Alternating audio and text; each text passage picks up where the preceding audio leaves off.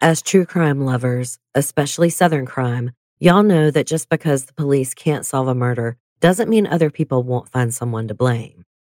In the newest upcoming season of Witnessed, Devil in the Ditch, journalist Larrison Campbell returns to her Mississippi hometown to re examine one of its most notorious unsolved cold cases the murder of her grandmother, Presh.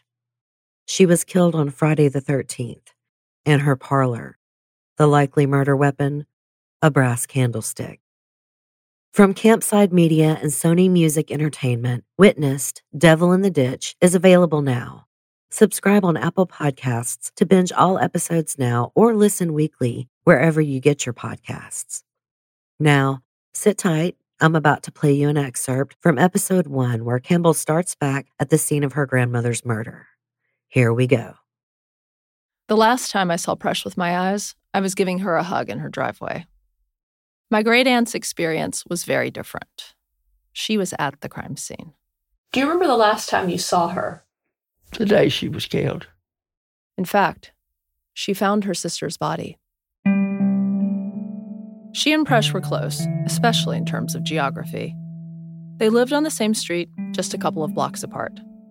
They spoke on the phone daily and saw each other almost as often. That day they had plans. They were going to see this beauty parlor operator, a hairdresser at the salon whose husband had just died. My great aunt says she had been expecting Presh to pick her up around 3:30 that afternoon. So earlier that morning, she gets some errands done. She runs down to Daddle's, a dress shop, to pick up a blouse, then swings by the grocery store next to it. It all takes about 45 minutes. When she gets home, she makes a few calls, then eats lunch with her son, who lives with her.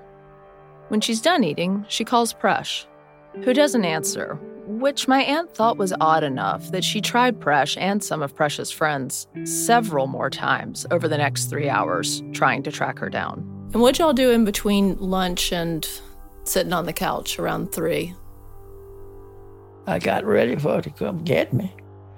And I waited and waited for her to pick me up, and she didn't come and didn't come. She doesn't show. And I said, I think I'm going to go over to the house and see what's holding her up. So Presh's sister says she tells her son to wait at the house in case Presh happens to arrive while she's gone to check on her. So I went over there and she was lying on the floor with a rag over her face. She finds Presh's face is covered with a dish towel. For a minute, Precious' sister says she's confused. Is she doing some type of workout? Big on exercising, you know. As you, if you want to call it that. And I said, What in life are you doing on the floor? And I took the cloth off of her face. She was dead. I was so stunned. You can imagine.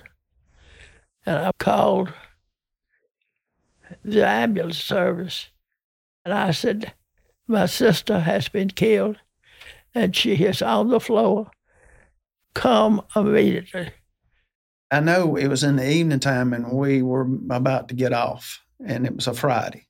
Ricky Spratlin, now retired from the Greenville Police Department, then Lieutenant Chief of Detectives, and one of the first officers on the scene. It was really stormy outside. It was it was it was terrible. Precious house sat on two corner lots right in the center of Greenville. Her driveway also ran the length of the property, making it more or less a shortcut between the neighborhood and a busy four lane street. We could sit at the kitchen table and watch cars cut through all the time. A thicket of elaeagnus and hydrangeas made it easy to forget how centrally located you were. But from the outside, it was probably the most visible and accessible home in Greenville. They've been to direct me out to the back of the house, uh, show me what they first found. I noticed that there was a, a, a lawn chair with a newspaper and a coffee cup just laying there. Okay, so then they took me into the sunroom, to which nothing was locked, and uh, that's when I saw she. Uh, she was laying uh, on the floor. She she suffered a blunt force trauma right right on the front forehead area. The hole it left was bad enough that officers first thought she'd been shot. They began to examine her surroundings. Most of her house appeared in order. A few feet behind her body was the breakfast room where she displayed a lot of her silver and china. That room was totally undisturbed. The only sign of disarray was her purse. It was open on the table above her, its contents spilling onto a wooden chair below.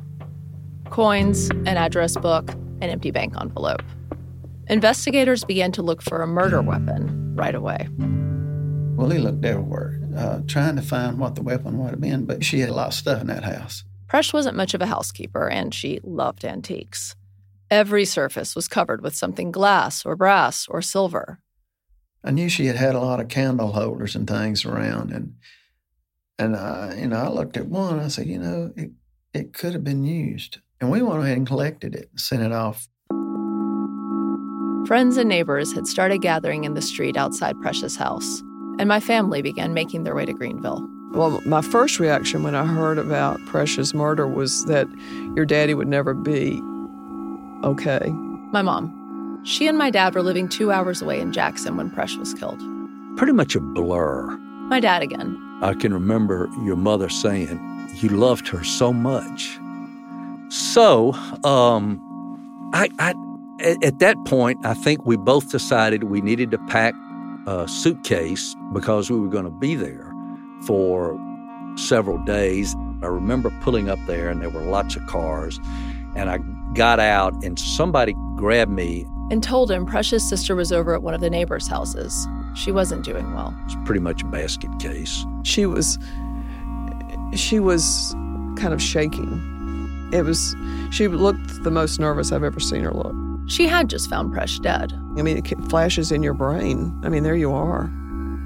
And you keep seeing the body, you know, whereas we just have, we just miss her. We don't have that grisly, horrifying image stuck in our brains. And the way her body was left was a big clue for detectives. She was placed where she wouldn't look so bad. Her feet were together, and there was a dish rag over her face. That tells me right there whoever did it knew her and couldn't stand us there looking like that. That's that's some of the training I've had. If you see something like that, that's going to be your first clue to, to keep in your notes and your mind.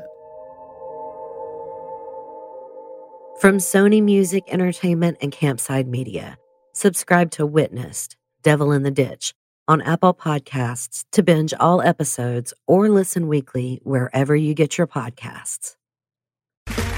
Okay, round two. Name something that's not boring. A laundry? Ooh, a book club. Computer solitaire, huh? Ah, oh, sorry, we were looking for Chumba Casino.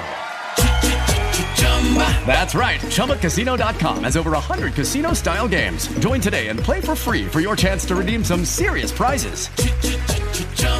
ChumbaCasino.com. No purchase necessary. Full prohibited by law. 18 plus terms and conditions apply. See website for details.